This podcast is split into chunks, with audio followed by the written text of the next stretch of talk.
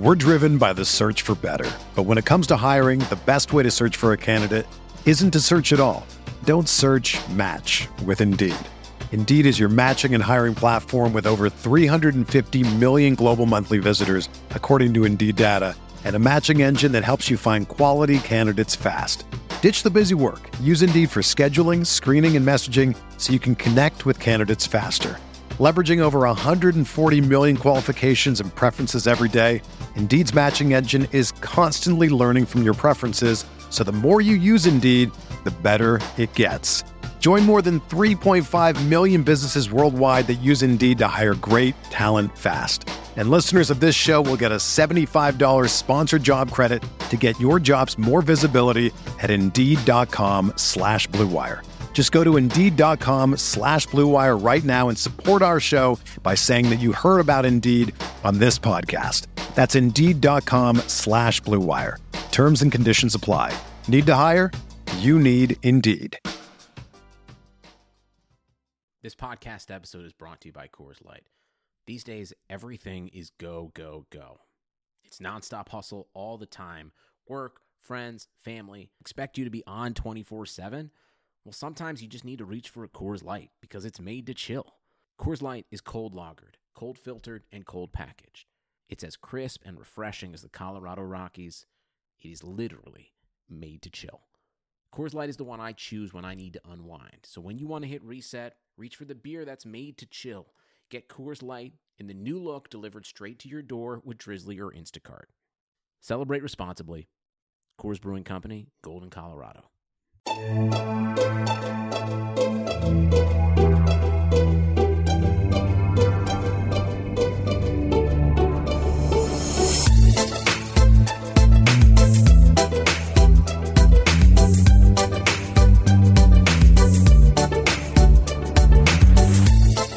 there, Knicks fans. How you doing?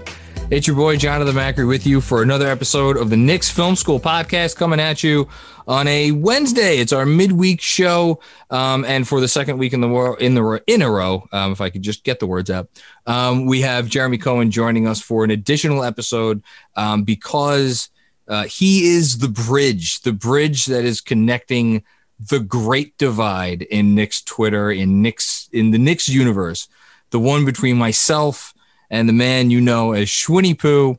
Um, he is the host of uh, Pod Strickland. He is, um, uh, all kidding aside, he's a, he's a great guy uh, and uh, someone I consider a good friend. He joins the show today. Um, we talk, we look back at some stuff that we said before the season. We um, yell and scream about uh, a certain Knick point guard, um, and uh, we get into a whole bunch of other stuff. And um, the most important thing to note is this is the first of a two part episode. So after you are done listening um, to this episode, um, go ahead and check out the Pod Strickland feed, and you will be able to find um, part two of this episode dropping. Um, I'm pretty sure it's dropping uh, tomorrow.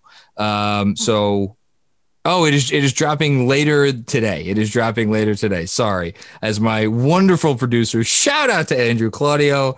He's the man, um, is reminding me to say. So uh, I've spoken enough. Um, without further ado, myself, Jeremy Cohen, and Schwinn. Joining me now on the Knicks Film School podcast. Oh, he gets he gets uh, such an official intro. Well, one person gets an official intro. One person you know, and that is Jeremy Cohen. Um, Jeremy, hello, sir. How are you? I'm great, John. How are you? Um, I am. I am good. I am. Um, I'm prepared to get yelled at.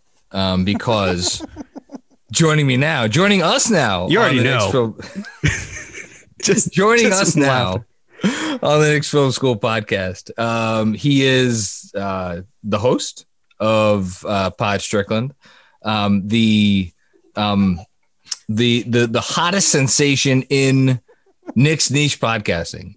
I think it's fa- it's fair to say. Biggest asshole, uh, maybe. As my my daughter is never like this, and she's like literally crawling all over me. I think it's because I have you on. Um, Sh- Poo, uh, hello, sir. How are you?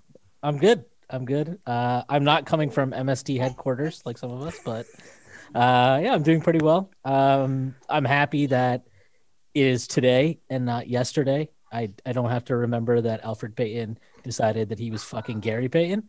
Um, and yeah, that was that's good to go. Um, so before we before we get in, so t- uh, today's episode, um, we figured what better time uh, to do a little uh, reflecting and projecting. Uh, so we're going to revisit some some predictions that we all made, or I guess more accurately, Schwinn is going to revisit some predictions that I made and yell at me for them. Um, and then we're going to actually look forward um, to the weeks, months, uh, perhaps even years ahead, and, and see what we could come up with as far as um, some things that we think are going to happen. Before we get there, though, uh, Jeremy, I, I have to ask, as your you're like George Costanza right now. Your two lovers are. It's like, oh my god, caught in my own web of lies. Yep. So, what hat are you wearing right now? Are you wearing the Pod Strickland hat? Are you wearing the Knicks Film School hat? I just I need to know this. I'm wearing the marine biologist hat, John. Um, the sea was angry that day, my friends, like an old man ordering soup. That is my hat. I'm sticking to it. Um, it's gonna be great. But yeah, I thought like I am I'm the connector, and yet I'm not because the fact that you guys get to yell at each other or Schwinn gets to yell at you has been brewing for quite some time. So I get a front row seat to it. It's beautiful. I, I, I feel blessed. I feel like this is the best George Costanza could ever be. It's Um, he's J- Jeremy's wearing one of those like 50-50 jerseys right now. But I'll decide based yeah, but I'll decide based on the end of the, the day how I'll feel. Like maybe I'll be more 75 25. It all depends on uh, on how things go about. So the so the so the pressure's really on. Um, so for the, for anybody who doesn't know, uh, Schwinn uh, obviously hosts uh, the Pod Strickland Pod, which is which is awesome, and he's um, Jeremy has been co-hosting with him for a little bit now. Um, and uh, they have takes, we have takes on here, so we're try to blend some of those takes together. Um, how do we want to start this off? I mean, I feel like we all made different different. Let's start. let's start talking about Alfred Payne. Yeah, we could start talking about Alfred Payton. So let let's actually let's go back to where we all stood on Alfred Payton before the season started because I think it, it'd be fair to say that he is he's been the biggest lightning rod of conversation over the course of the first half of the season. Um, Is it a lightning rod if like everybody other than you know I test fucking Tommy D Twitter uh like agrees that he's just not a good player? Like he's not he's real forgetting if he's a good player or not. He's just not good for the Knicks. Like Yeah. is that fair? Like can we all just agree? I think everybody even his the people that defend him agree with that mostly. So I don't think that's like a very controversial thing. No, it's it's no, it's not controversial. Well, maybe lightning rod was the wrong term. He's been the the the topic of the most negative conversation. I think would be the, the easiest way to put it. You know, and I'm obviously the one who has to wear this because I I got mad at everybody um, for for having the audacity to get mad that they resigned this guy for 4.7 million dollars. Um, I didn't think it would be this bad. Um, I don't. I guess some people did think he would be this bad. Did you think he would be this bad, Schwinn? No, I actually so like my issue with it was because you I think when you tweeted it out, what your take was was like the reason why guys don't want to come to New York is because like we were aggressively shitting on them. Oh, that's an oversimplification. It was. It wanted to be, noted. But but this is a you know I'm I'm I'm not here to to paint a good picture of you, pal. I'm not here to talk Uh, about the past. not here to talk about the past. um, but no, like that was that was more or less, I think, what my issue was with anything. I didn't like the signing. I thought that they could have just like been like, okay, no, we're just gonna roll with what we like these young guys and figure it out. Um, and I also thought that like, I mean, I, but ultimately, the way I thought of it was like, okay. They wanted to have a veteran, steady hand, somebody they could just like bank on, being like, "This is what he's going to do every night." Um, and they just went with the guy they knew who like you know look for even now for all the shit i have said about him and i don't think he's like everybody's favorite on the team but he's not like a problem. He's not a locker room cancer or anything like that. I don't think anybody's like i hate alfred payton um, other than us obviously. Um, Us But, like- meaning the collective Knick fan. yeah, exactly. But like, yeah, I, didn't know. I definitely didn't think he'd be this bad. I thought, I mean, like, who could predict that he would just become a substantially worse distributor. Like that's that's ultimately the biggest problem right now is it's not just like he's not providing spacing because we knew that coming in like that was not on the table, but he's not passing the ball well at all. And like I know that Thibs, I'm sure that Thibs has told I, I know what he wants from his guards because he's always wanted his point guards to be scorers and penetrators and kind of like uh, up the ante, right? Put pressure Like- on the rim. That's all. yeah, like he's always wanted that. But I think he's taking that too literally. I, I, I don't think when Thibs is like, look to score, that means ignore everything other than trying to score. Um, and it, it feels like a lot of times that he has completely lost the balance. And I don't know what's going on. Like the, the thing with him and RJ is just weird. Like, I don't, I don't know what that's about. Um, and like it's something though. It's a thing. It's, it's definitely something. And what is also interesting is I feel like half the time when I watch him on the floor with Randle now, I feel like Randle wants to fucking punch his lights out. Um, so I don't know what's going on with that. I I didn't I can't say I thought that signing was terrible when it happened. I still don't think it's terrible. I think Thibs is making it terrible. Um, and that is a Thibs issue, which is like if you're the front office, this should be information you bank away when you're making future moves because you have to be now picking up on like what are his tendencies regardless of like does Thibs know the Meaning data? Thibs' tendencies. Yeah. yeah like I'm sure he knows the data I'm sure he knows Oh yeah. that the you know the lineups with Elf suck, and I'm I'm sure he's aware of that. But he also knows that Payton is able to penetrate consistently and get into the paint, and ultimately he is going to err on the side of that over like IQ being a rookie. And so yeah, it's for us. We're like, oh my god, like these 15 games that he's had where he looks like fucking Jesus Shuttlesworth um, are the most amazing thing ever. But like Thibs is like, yeah, but like those other, you know, 20 games and he looks like a rookie. I don't want to deal with that. And I'm just going to keep this really shitty, like, you know, you know, you guys ever have like those childhood, like, like a blanket your mom made for you when you were young or something? That oh, just Oh hell yeah. Forever. I still I use It's it for my for my kids now. Yeah. But yeah, but it's like it's like you probably used that for way too long when you were growing up, and it's like Well, that's what Alfred is like. We've outgrown the need for Alfred Payton because because at Thibs's behest, at his requests, at his like, you know, call bullying of Brock Aller and calling him Hinkie, they went and got him Derrick Rose. Okay, so you've got Derrick Rose, you've got Quickley. We've seen him run Burks at point. There's enough options here at this fucking point in the season with this fucking roster and everybody fucking healthy that we don't need to start Alfred Payton and we don't need to grandfather him in every night for 15 to 20 minutes and literally punt on what feels like the first seven or eight minutes of each half. Um, Society has advanced past the point of needing Alfred Payton. And I think also, Yeah. I agree with what you're saying, Schwinn, in terms of the drives. It'd be better if, if Alfred Payton passed on more than 30% on his drives, which is an absurdly low rate because if he's going to get to the hoop and he's not going to convert and he's not going to pass, then he's just clogging the paint and missing and then leading to fast break opportunities the other way. So, uh, yes, I, I think it as well. Like, I was probably I, I would be in the middle between where we were, if memory serves. Like I, I remember John and I were discussing how, I, at least I certainly didn't like it, but I you got that it was the best of the shit heap, and it still feels that way because you know Teague, Wanamaker, Shabazz, Napier, like all those guys that really wouldn't have done much. They still are either not doing much or they're not employed. So I got it. It was more just like, all right. And, and I was actually listening back to our podcast, John, right before the season because with I was Locked curious. On like- Knicks or, or no, for, uh, uh, for Knicks film school oh, okay. because I was curious. why, Like, are you, why are you coming for Alex Wolf's podcast, man?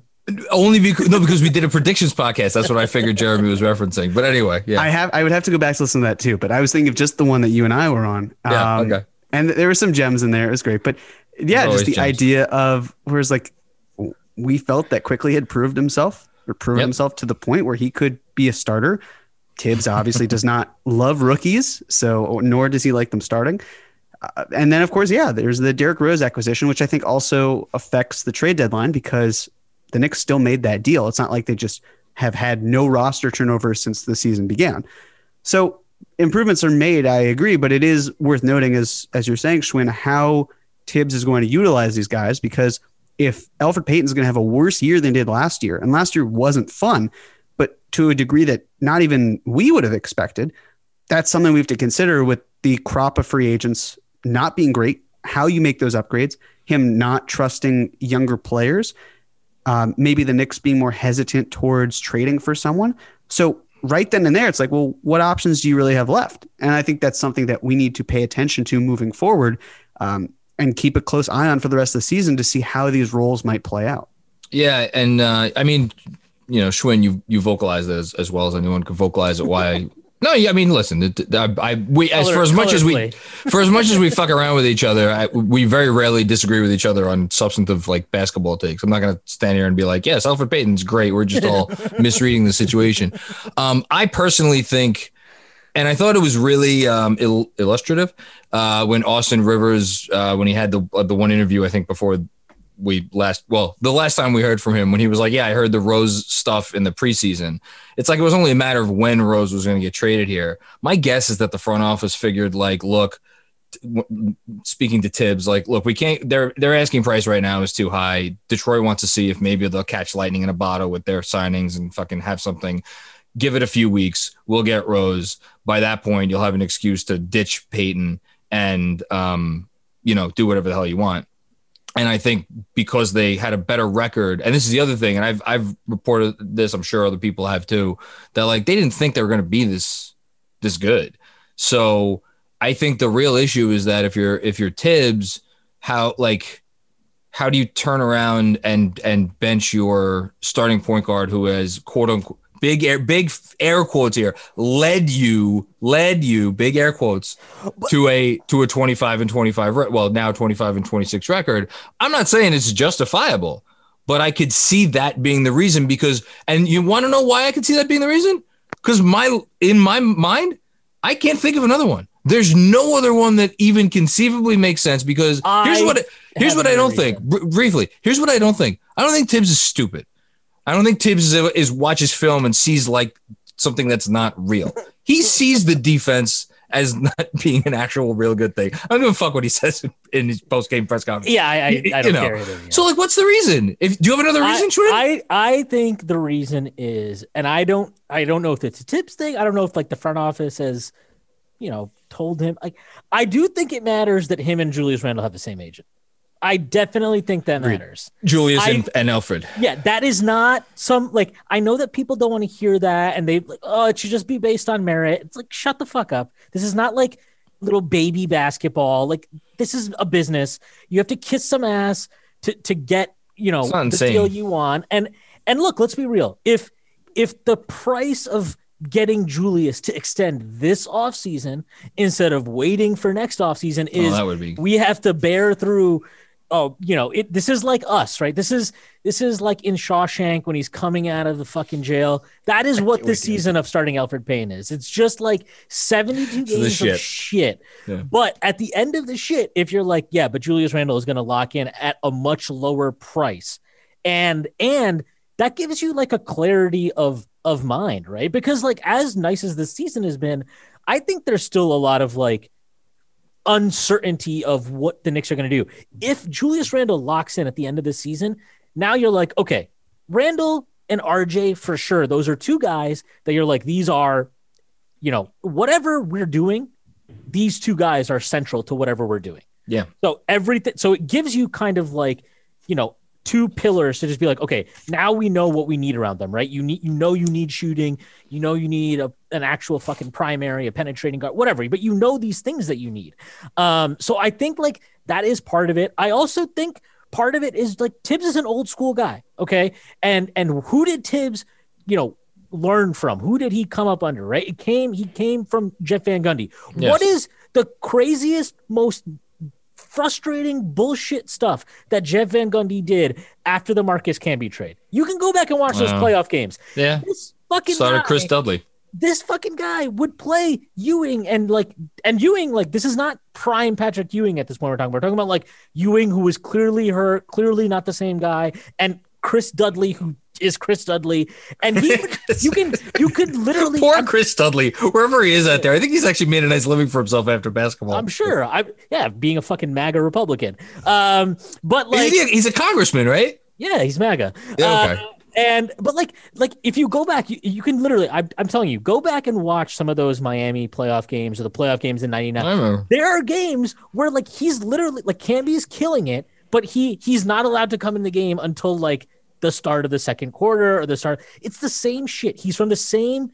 He he believes the same things. That's why every single time Jeff Van Gundy says something about a player in the Knicks or about the Knicks generally or anything, you should listen because they clearly still talk. They're clearly best buddies. So so when so when Jeff Van Gundy before the season is saying stuff like, "Oh, I don't know about Mitchell Robinson," I don't know. and then Yeah. all of a sudden it's like, and then all but all of a sudden in the middle of the season, Thibs changes his tune on Mitchell Robinson. That should tell you like, yeah, no, no, Mitch did something. Like he's done something since Thibs has been there that has made Thibs to some extent revisit his opinion or Yeah. what he thought of Mitchell Robinson. Yeah. Um, but yeah, like I, I do think that there's stuff going on with the whole Payton shit that that is beyond just like yeah, and, and I also think like yeah, you're probably right. I, I think there's like these a lot of these older school coaches I think have this like whole you know like loyalty to fucking the guys that got us here kind of shit. Um, so yeah, I mean, I don't know why he thinks Alfred Payne got them there. I think you could argue that Payton got them there, but not in a positive way. Um, but no, yeah, I, I, if anyone's arguing that Alfred Payton has, has helped their efforts this season, I'm not. I, I apologize. I don't agree with you. Um, Just should- today, for what it's worth, I had the same thought, Schwinn, in terms of like if you keep Alfred, is that going to help Julius lock into something better, something beneficial? But then I had the thought of like, well, what if it doesn't? What if now we've had Alfred Payton playing meaningful Yeah, basketball for a team? Right. And then it's the idea of, well, why does Leon Rose have to say, like, throw a bone to CAA and Aaron Mintz to be like, here, look what we did for your boy Elf because this guy ran CAA. So it's not like that he has to give Yeah, back. why can't he them. just Ari Gold them, man? Why can't I- he just I agree. um, the only other the only other thing I'll throw like out like there. you know that you know that scene where he like write like the guy gets eye surgery and he's right he writes on the on the wall he's like he's like can you read this and it just says get the fuck out that's what he needs to do to Alfred Payton. Alfred I would- Payton. oh my god I would be I would love no, but to just watch but that. you're but the reality of the situation is I think we all agree, and, and then we'll move on to some of our other things that we said about some other players you just brought up on this team before the season. Um, I think we we all agree that the best version of this team it doesn't have Alfred Payton coming off the bench. It has Alfred Payton out of the rotation, and, and he's rolling with you know Burks Quickley, um, Frank, and that's that's why I think last night was so frustrating seeing um, you know Kyrie just like what's the what's the meme um, where the children are on like the guy's lap uh, or like the child is on the guy's lap. It's like I'm your I'm your daddy that type of thing. oh, it- it's not the lap. It's like Oh, on the Holding on the kid. on the shoulder. There it is. Children Yes. should be nowhere near the lap in that meme. But I know what you're saying. Yes.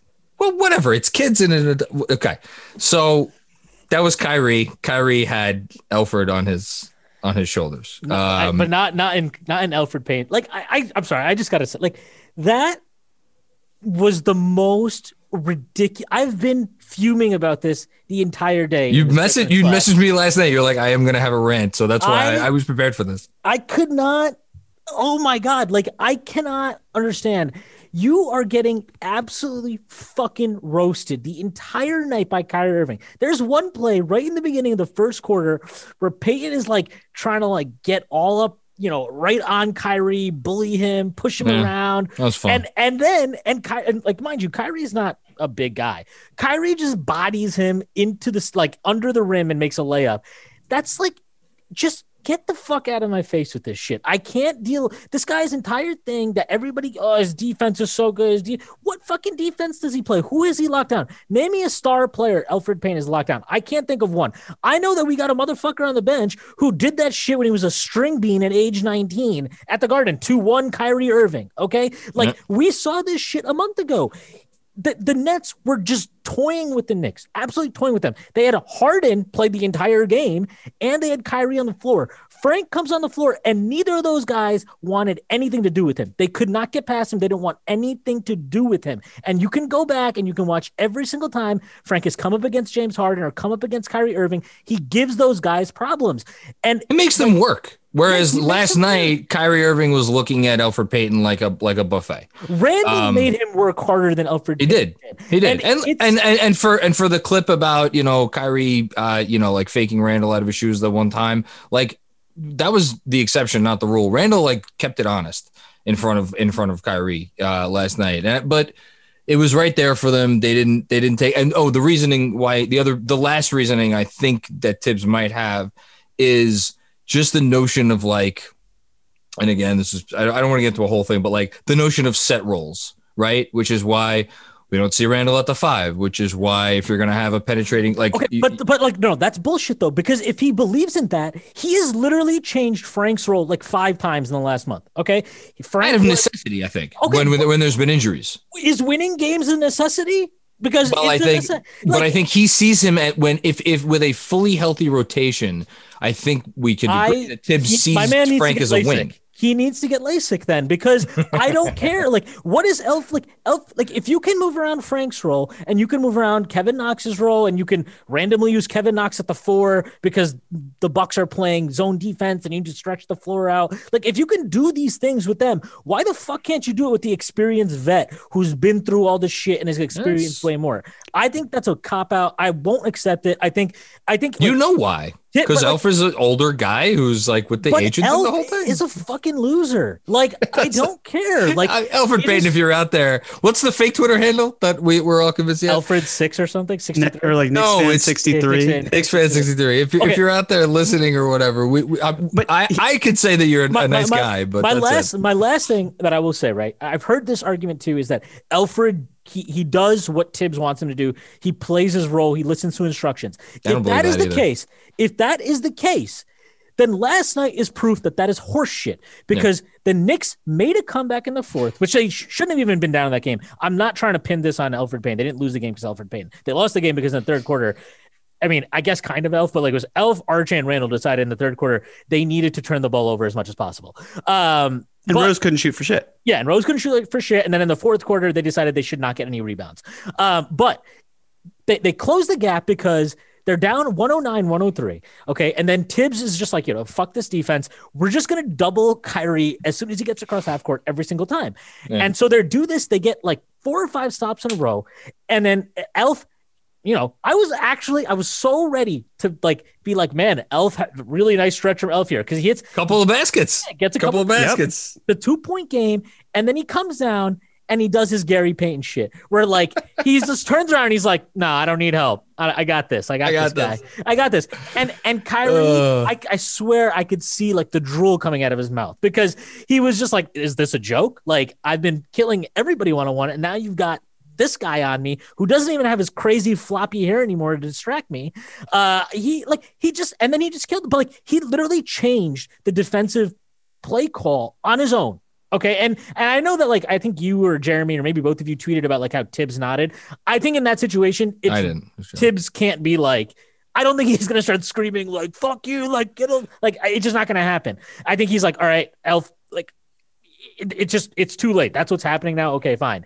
Um, and you know, and it, what happened happened, and and the Knicks lost a heartbreaker, and there were other reasons for it, but that play right there like that's an indication that he's not just like this fucking saint who just like Well- if you you, you want to know who does ev- exactly what Thibs want what will do exactly what Thibs wants every single time he's on the floor Frank Ntilikina. Frank Ntilikina. if, And- if, if Thibs tells him to go out there and take a shit at, on half court I promise you Frank is taking an X-Lax before the game and taking a shit at half court Um, Jeremy, what were you gonna say? It almost feels like players like Frank or even Knox are penalized because they're versatile.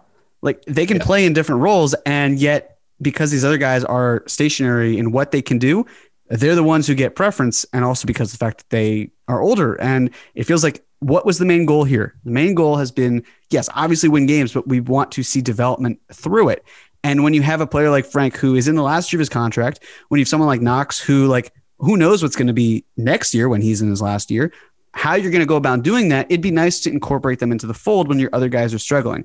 And Thibs's agreement when Elf was like, no, no, I got this. I can handle Kyrie to be like, yeah, you got it. It's on you.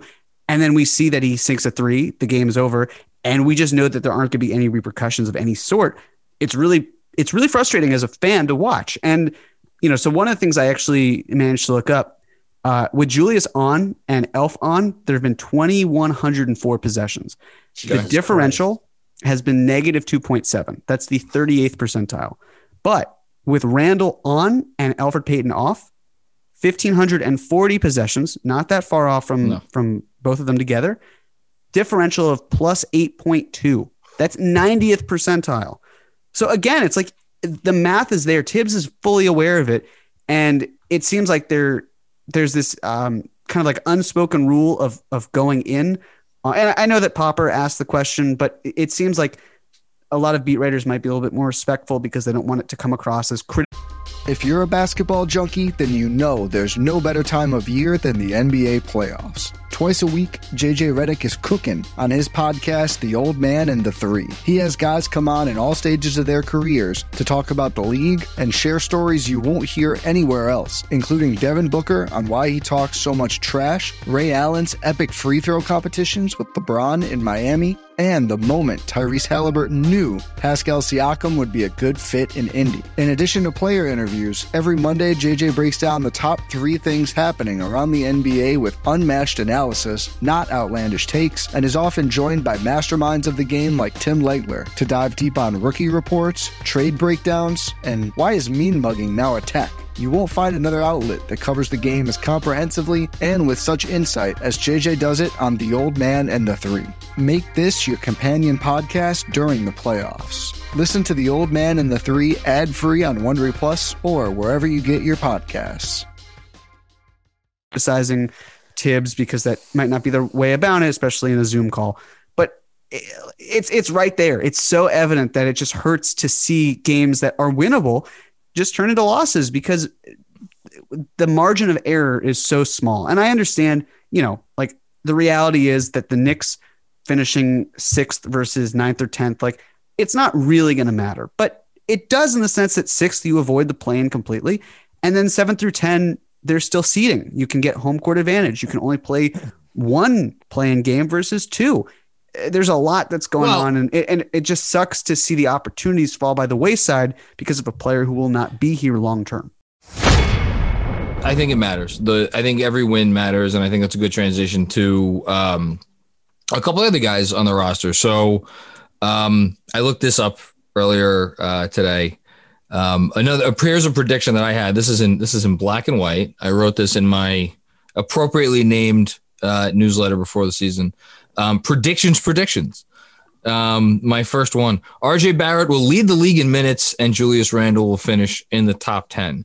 So um, as of right now, Julius Randle has played more minutes than an- anybody in basketball. Um, RJ Barrett is, uh, I think, fifth or fifth or sixth.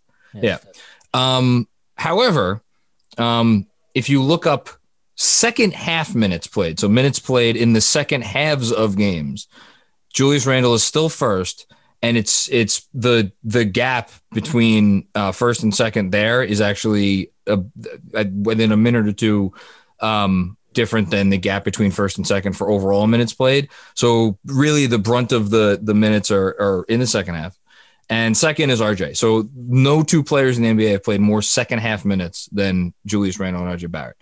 I think to your point, Jeremy, Thibs like the notion that like wins like every win is worth its weight in in gold to this man, and I think we're seeing now potentially um that mentality to you know the the downside of having that mentality rearing its ugly head. Um, you know, we all just had look at just look at the minutes distribution last like since Elf has come back, the minutes distribution has made me want to fucking like punch. well, what what in particular about it has has Qu- Quickley gets thir- Quickley got Oh, Quickley playing last less. Yeah. Toppin has like he actually played well. He actually looked okay, and he can't get an uptick in minutes because the like uh, the Minnesota game is a perfect example. It's a perfect example of this. The Knicks are up 13. Okay. Uh, Minnesota makes them they, they get like an and one because they put Obi in a pick and roll with Taj, whatever. It cuts the lead to 10. Obi played well in that game. He was actually Yeah, he playing did. well in that game. He was good. his reaction, his reaction, his adjustment in that moment isn't to do isn't to call a timeout and just gather everybody and be like, hey, look, if they run that pick and roll again, do this shit. It's immediately got to get got to take Obi out and put Randle in, and then within a possession after that. IQ's last contribution to the game is basically to dive on the floor to get a steal. Okay. And then he comes out. And the rest of the game is just vets and RJ. And basically, like if you look at the minutes over the last, you know, however many games since Elfrid Payton has come back, it's become increasingly just vets and RJ. And it's like Obi is playing less and Quickley has struggled. I'm not like debating that. He definitely has not been as good as he was, you know, for most of the like I'd say the last month or so he's struggled.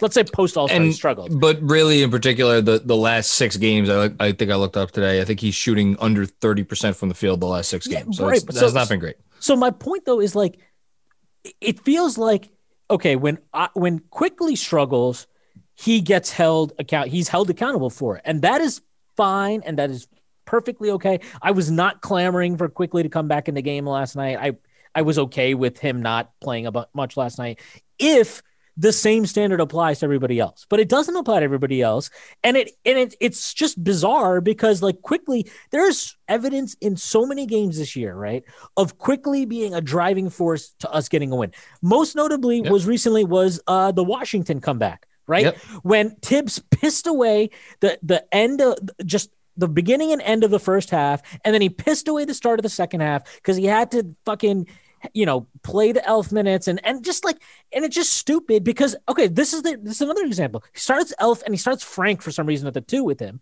when burks is right there and, and it which makes no sense to me.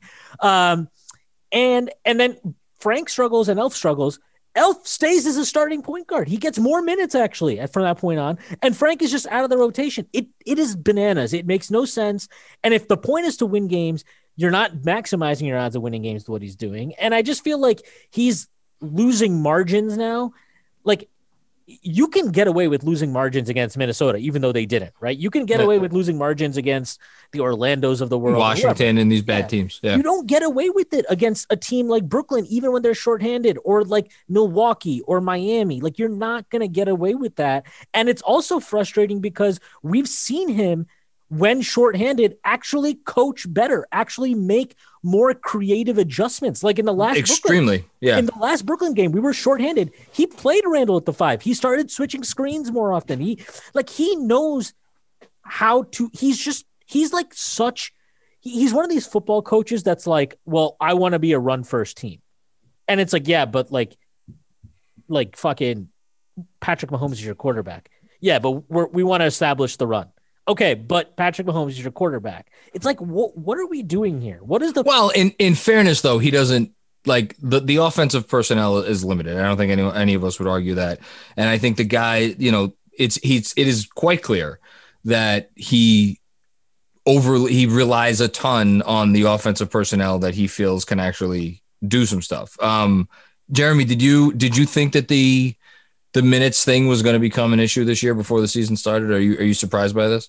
No, not at all. In fact, I think we even talked about the idea of just how much they would play based on precedence. And you know, I mean again, like I I'm conflicted on minutes because obviously you don't want to necessarily see your best players be out there and yet the science doesn't necessarily dictate that playing them 37 minutes versus 32 minutes a night makes a significant injury um, uh, you know for injury sake it, it's not a huge factor we just don't really have significant data we have the knowledge that like you know playing heavier minutes might hurt but we don't know what the differential might be and i always go back to kind of what thibs would talk about which is if we play our best players, I think he said actually, if your opponent plays their their best players for five more minutes more, and you lose those five minutes, that could be the difference of the game. Yeah. So you have to have those guys because we know that this is a limited roster. The fact that they've won 25 games to me is fantastic, even though I thought they'd win more than what Vegas had. I wasn't expecting it to be on pace, you know, 32, 31, whatever it might be. So I think keeping that all into consideration, they're doing a fantastic job of propping the team up. And that's great because what we've gotten out of this season has been an all star and a second year player who has become very quietly, uh, and according not to ESPN, but uh, nonetheless, uh, a very efficient and productive player. I did not read that article, and I will No- not read that article. No one should. Um, they just, I, I'm convinced they did it for reactions, but uh, whatever. You're, So- you're not a big John Collins guy. Yeah, you know, not not huge. Um, so that's I, I'm not surprised, and I'm okay with it as long as they're okay with it. Because I think another thing as well is this idea of like if these players felt that they were being run into the ground, then they'd probably speak up and they'd probably say to management like, I could use a little bit less time, and I'm sure that the the the, um, the team would understand that the medical team and they would relay that message to Thibs and saying like, hey, these guys they they could use a break. And i'm sure thibs would somehow find a way to incorporate that. Because there are moments where like with the blowout recently with detroit Yeah, they certainly saved some time they could have Yeah. brought them back out there especially when even if the game got close to 20 we we saw thibs do that um at one of the home games Uh, which one it was, was, it it was another Detroit game. right where it was like bringing them back no the, the washington game where he brought them back. Oh, that too. in, Yeah, and it's the idea of like okay well Yeah. they it's could happened a few times. they could probably win without bringing these guys in. But I understand if you feel that the momentum is seriously on Washington's side and that this game is like very close to slipping away when we've seen in the past leads can evaporate just like that. So, uh, you know, again, like if the players are fine with it, I'm fine with it. And I know that uh, Randle joked about it, saying like uh, with the All Star game how he wasn't upset with his minutes distribution because of h- how many he's played. I fervently believe that there is a there's at least a kernel of truth to every single joke, but I don't think it's to the point where Randle's like, I need to stop playing this many minutes because that's a problem. I- I'm sure Randle's thinking like, I deserve to be playing these many minutes. I'm an all star, damn it. I'm I'm contributing good basketball. I should be out there for as long as I can, and he's not going to get that opportunity in other places. And as long as he's happy with that, as long as he's comfortable playing those minutes, that's fine. That's okay by me. Yeah, no, I, I'm I'm I trust their sports science. I don't, I don't know. Is it a department? I hope it's a department. Um, I trust whatever those people are saying to to Thibs. I guess my area of concern is more like um, last night, and I feel like this has been a talking point for a while amongst some people. But for me personally, last night was the first time I felt like Randle being visibly tired um, impacted their ability to win the game. Um, and I think you noticed it. I went I went back and watched the last uh, four and a half minutes of the third quarter today, and just like Why? you know, it, it- he was. Why missing- do this to yourself, John? I know. Don't ask. Uh, I because I had nothing else to write for the newsletter for for uh, Wednesday. Um, you know, he Just was write about missing. like your favorite bourbons or something. I maybe next week. Um, I've got a I great want to write right about now, your favorite bourbons actually. If you want, Um, I've got I've got an answer for you. Delicious bourbon. It's a nice maple flavor. It's beautiful. What is it? It's uh, it's a local brand. So We don't we don't want to Oh. encourage uh, underage drinking here, Jeremy. that's true. Well, I thought because I was in the presence of adults that it would be a little less frowned upon. Like you know, No, driving, you need upon. your learner's permit as long as you're with people who are above 21. You could. I don't think Some that's states you can go to a bar if you're 12 years old and drink, like Wisconsin. So, you know, Anyway. this is Wisconsin. This is our Wisconsin. This is our Wisconsin KFS. Um, anyway, yeah. So he, he, I, I thought he looked tired, and I thought he looked tired on offense in the third. I thought he was kind of dragging that, like the the um, those segments of the game in the first half where him and Bullock were just like ping bang, you know, it, you know, the ball swinging like that was beautiful, and that wasn't happening at the end of the third quarter, and it led to the turnovers and like ball getting slapped away and whatnot. And then the fourth, he was just, I don't know. I mean, uh, Bondy tweeted out that he thought he saw him limping. I guess you could kind of see it. MSG cut On- to him at his knee, like kind of uh, tinkering with okay. the brace or whatever i- is there. So I don't know if it's necessarily exhaustion. It could just be the fact that as games go on, he feels that contusion more and more, and maybe it's Well- putting pressure. I- I think so. Like here, here's my thing with the minute stuff. Okay, uh, here's the top. I'm just gonna read off the top 15 players. All right, minutes per game in order. Oh yeah, I know where you're going. with James this, I agree Harden, with. Julius Randle, Fred VanVleet, Harrison Barnes, Domantas Sabonis, Damian Lillard, Collin Sexton, Kevin Durant, Kyrie Irving, Jokic, Jamal Murray, Bradley Beal, Jayson Tatum, Malcolm Brogdon, Pascal Siakam, Russell Westbrook. Like the best. You look at that list. It's not Yeah. all of the best players in the NBA, but it's a lot of very good players, and a lot of those guys are the best players on their team. They're basically they're the version of Randle for you know Washington, Toronto, whatever teams that don't have multiple superstars that need those guys to be on the floor to be competitive. If you go back last season and the year before, go look at Toronto's minutes per game guys. Okay, Yeah. like they had like three of the top 10. It was like Lowry, Siakam, and VanVleet, I think, last year. So, like, the best teams, no joke, guess what they do? They played their best players a lot of minutes. It's it's not that confusing.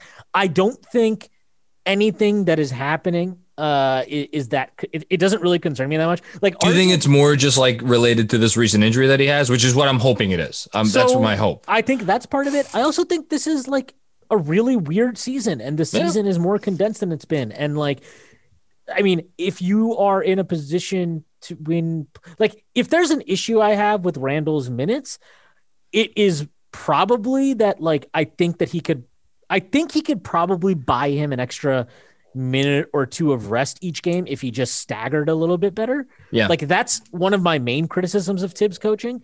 Um, and like, you know, look, ultimately at the end of the day, as much as we bitch about Elf and there's the margins and all this shit, like he's probably winning a lot of margins that people don't want to give him credit for. Like the team is majorly outperforming what's happened. I think we've seen plenty of evidence of player development and yep. good coaching. Like, I mean, look at Reggie Bullock. He's shooting the highest percentage of shots from three of his total shot distribution of his career. You look at somebody like Nerlens Noel. I, and they're good shots too, by the yeah, way. The shots really that, that Reggie takes, you feel like they're going to go in. Yeah, like if you look at like I, am not even looking at a stats. So if somebody wants to look this up, check it.